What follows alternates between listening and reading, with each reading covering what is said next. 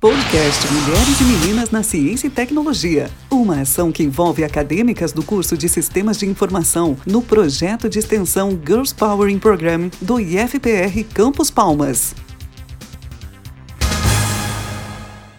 Olá pessoal, eu sou a professora Andréia. Sejam bem-vindos ao primeiro episódio da quarta temporada do podcast Mulheres e Meninas na Ciência e Tecnologia. Devido ao sucesso da terceira temporada, a gente resolveu gravar mais uma temporada de bate-papo com mulheres e meninas sobre suas experiências e suas vivências com a tecnologia e com a ciência. Para o episódio de hoje, estamos aqui comigo a Letícia Mariano, bolsista do projeto de extensão Fundação GPP, e a nossa convidada, a Maria Eduardo Santos de Jesus, que é bolsista de outro projeto, o Meninas, Programação de Computadores com Artes, Ciências, Jogos e Matemática. Projeto esse financiado pelo CNPq e que irá iniciar suas atividades agora, no próximo dia 26 de agosto. Meninas, gostariam de se apresentar?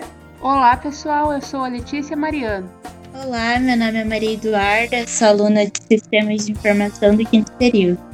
Ok, Letícia. Ok, Maria Eduarda. Hoje eu quero iniciar o podcast falando um pouco sobre o mundo do trabalho. Falar algumas informações importantes em relação ao mundo do trabalho e listar alguns motivos pelos quais as profissões relacionadas à tecnologia da informação e da comunicação podem ser interessantes para o público feminino. Para começar, vou falar os dados da Brascom, Associação Brasileira das Empresas de Tecnologia de Informação e Comunicação dados que falam que a perspectiva para o Brasil é que deverão ser necessários em torno de 420 mil profissionais na área de tecnologia da informação até o ano de 2024. Entretanto, a Brascom também relata que a oferta de profissionais capacitados é de apenas 42 mil por ano. E com isso fica fácil de perceber que existe uma grande falta de profissionais qualificados em tecnologia da informação e da comunicação e também que certamente vão existir um grande número, uma grande quantidade de vagas nessas áreas do conhecimento e vagas que vão precisar ser preenchidas. É, mais informações apresentadas pelo Censo da Educação Superior no ano de 2019 mostram que a distribuição percentual em relação aos concluintes de graduação por sexo, segundo é, as grandes áreas dos cursos do Brasil,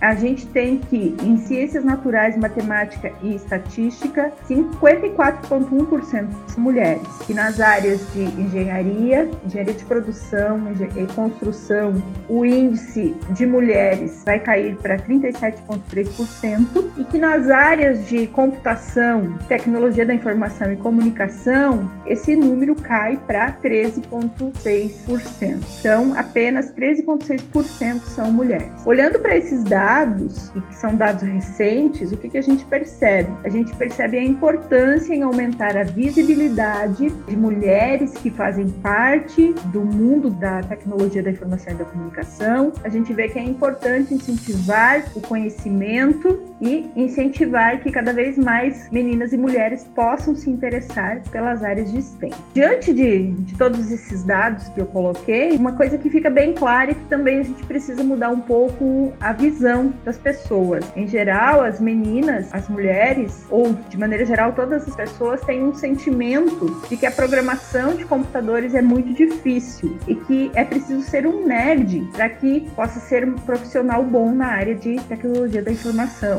Entretanto, cabe a nós aqui do projeto esclarecer que isso não é verdade. De maneira geral, a gente tenta aqui no projeto é ensinar as meninas a não desistirem sem tentar. Um dado muito importante também que uma mulher decide que está apta a concorrer a uma vaga de emprego somente se ela tiver 100% de segurança que ela está pronta para o cargo. E isso é uma coisa que em geral não acontece com os homens. Só que isso é um assunto bastante abrangente e pode ser que seja reflexão para para um próximo podcast. O que é importante é que a gente fique atenta a toda essa situação e também gostaria de listar alguns motivos pelos quais uma carreira em tecnologia da informação e da comunicação poderá ser interessante para profissionais do sexo feminino, mais especificamente para profissionais que querem direcionar a sua atuação às atividades de programação de computador. Para tanto, vou listar alguns tópicos. Primeiro ponto que eu gostaria de considerar: alguém tem dúvida de que os softwares estão em todos os lugares e estão cada vez mais presentes na nossa vida? A programação de computadores está onde você nem imagina. Está lá no hospital, no supermercado, na escola, no celular. E isso de observar que a computação está em todo lugar pode responder, pode ser a razão, né, pela qual não vai faltar emprego nessa área. Um outro ponto, um segundo ponto que eu gostaria de considerar é que quando se busca uma profissão em TI, você pode seguir muitos caminhos. É, você poderá encontrar muitas oportunidades e muitos horizontes. Já foi dito aqui em outros episódios por outras entrevistadas o quanto a tecnologia da informação e comunicação é abrangente, quanto você pode trabalhar em áreas diferentes dentro de uma área mais geral. Se você seguir especificamente o caminho da programação de computadores, você poderá desenvolver software, poderá desenvolver qualquer tipo de aplicativo, enfim. E para isso existem vagas e posições são importantes em empresas já consolidadas ou em empresas que estão iniciando como startups. Um outro ponto que eu gostaria de considerar, um terceiro ponto,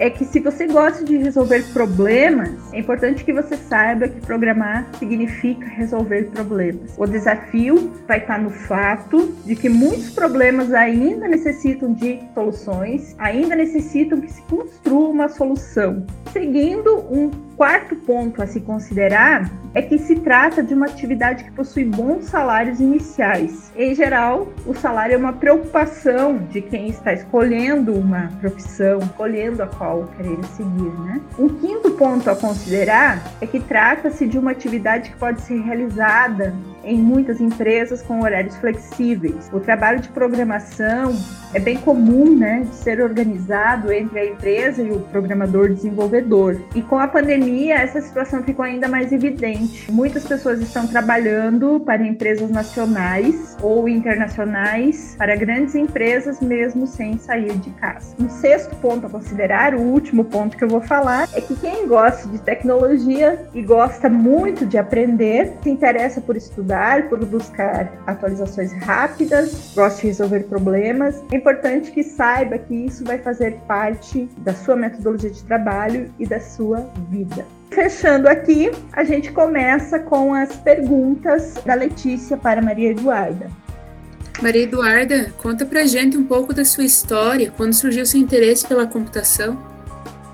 Então, Letícia, eu tive interesse na computação quando eu era criança. Sempre gostei muito da área de exatas, mas eu não me dava muito bem com matemática. E minha computação, ela não passava de páginas web. Eu já nem sabia como eram feitas essas páginas web, como criava um sistema operacional ou o que era um sistema operacional. O meu primeiro contato com o computador foi na escola. Eu era criança, tinha por volta de 8 ou 9 anos. Na época, as professoras da escola que eu estudava, elas ensinavam a digitar e fazer alguns desenhos no computador, é, mas não era nada além disso. Um pouco mais velha, eu fui aprendendo um pouco mais, comecei a fazer curso de informática, comecei a ler mais artigos sobre a tecnologia em si e tive um pouco mais de conhecimento sobre o computador, mas nunca sobre programação. A programação, na verdade, eu fui conhecer só na faculdade certo, Maria Eduarda. E isso é algo que acontece com praticamente todas as nossas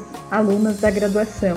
E é, por exemplo, uma das nossas vontades de atuar diretamente nas escolas, mostrando para as alunas que existe esse mundo da programação e que existe essa possibilidade para que elas possam ter elementos para tomar decisões se querem conhecer um pouco mais ou se realmente não querem seguir por este caminho. Maria Eduarda, como foi para você escolher o curso de computação? Por que escolheu estudar e trabalhar com isso? Você já pensou em fazer algum outro curso? Para mim foi um pouco complicado escolher o curso, porque todo mundo dizia que era uma profissão difícil, que estudar programação era difícil, que tinha muita matemática, mas mesmo assim eu acabei escolhendo estudar sistema de informação. Mas na época era o curso mais próximo do que eu queria fazer. Eu queria fazer engenharia da computação, mas só tinha na cidade próxima e na, na época eu não tinha condição de ir para a cidade nem para fazer o vestibular, né? Quem dirá ir para as aulas. Maria Eduarda, nesse, nesse período aí que você estava para escolher o curso que você gostaria de fazer, você conhecia alguém que trabalhava na área de tecnologia? Você tinha alguma colega que trabalhava na área de tecnologia? Você tinha alguma referência? Conta pra gente. Infelizmente não, não conhecia ninguém, só um professor que dava aula de informática para mim na época, mas era coisa muito básica, muito simples. Maria Eduarda, o que, que te motiva a ficar no curso de sistemas? A minha maior motivação hoje é, sem dúvida, me formar, ter uma carreira, ter estabilidade financeira, porque hoje o mercado de trabalho para a área de TI ele está expandindo muito rápido e também saber que a tecnologia ela está mudando, né? E que eu posso ficar próxima dessa mudança, dessa evolução e ajudar a fazer algo diferente para as pessoas futuramente. Conta pra gente um pouco dos seus interesses atuais, em quais assuntos relacionados à computação você tem mais interesse? Eu tenho interesse mais na programação, mais especificamente em desenvolvimento web e também experiência do usuário, interface do usuário, porque eu gosto de, de ver como as coisas vão estar depois de pronto e como elas são desenvolvidas e também ajudar a desenvolver.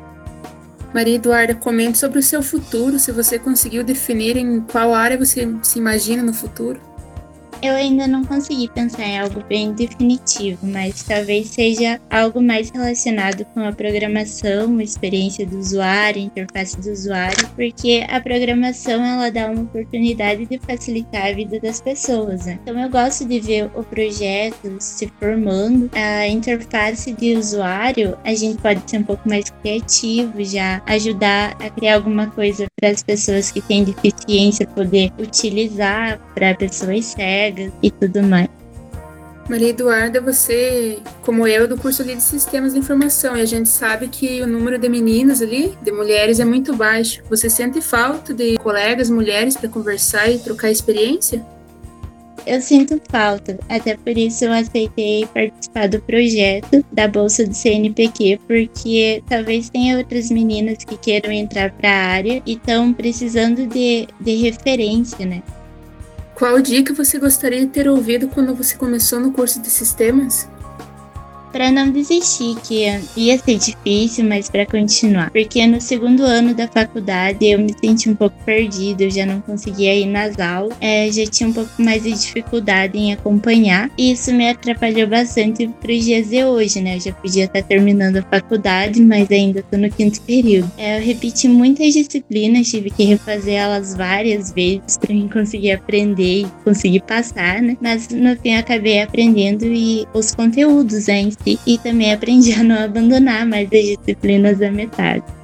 Muito bem, Maria Eduarda. Que bom que você tomou essa decisão de, de continuar, né? E de fato, é, muitas vezes faz falta um ambiente de colaboração, de conversa com outras meninas do curso, com as professoras do curso, enfim, outras atividades que vão além da sala de aula e que podem apoiar esse momento de decidir se fica no curso ou não. Mas que bom que você decidiu ficar.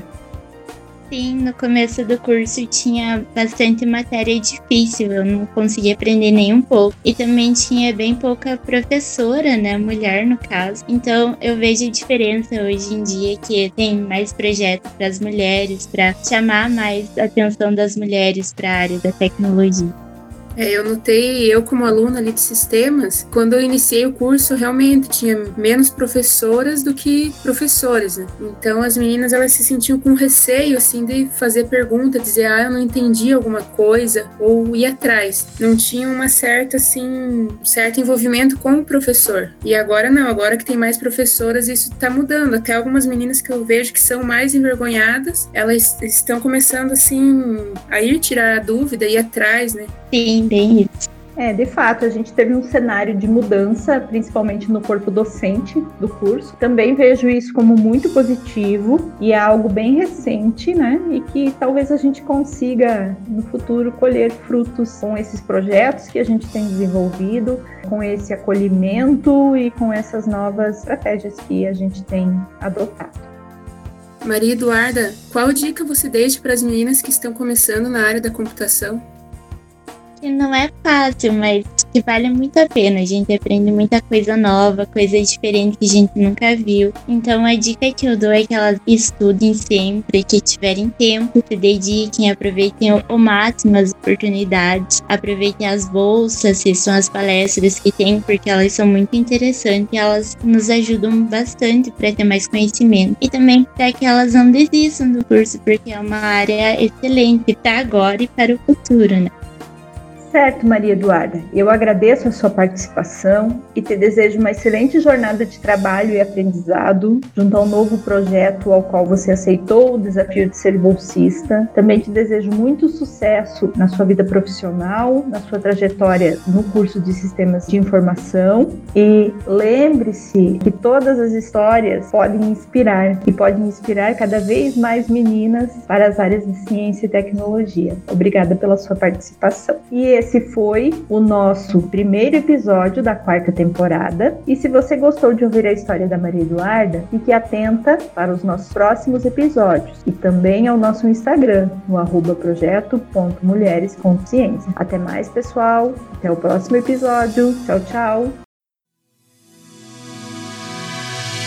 Podcast Mulheres e Meninas na Ciência e Tecnologia. Mais uma ação do projeto de extensão Girls Power in Program.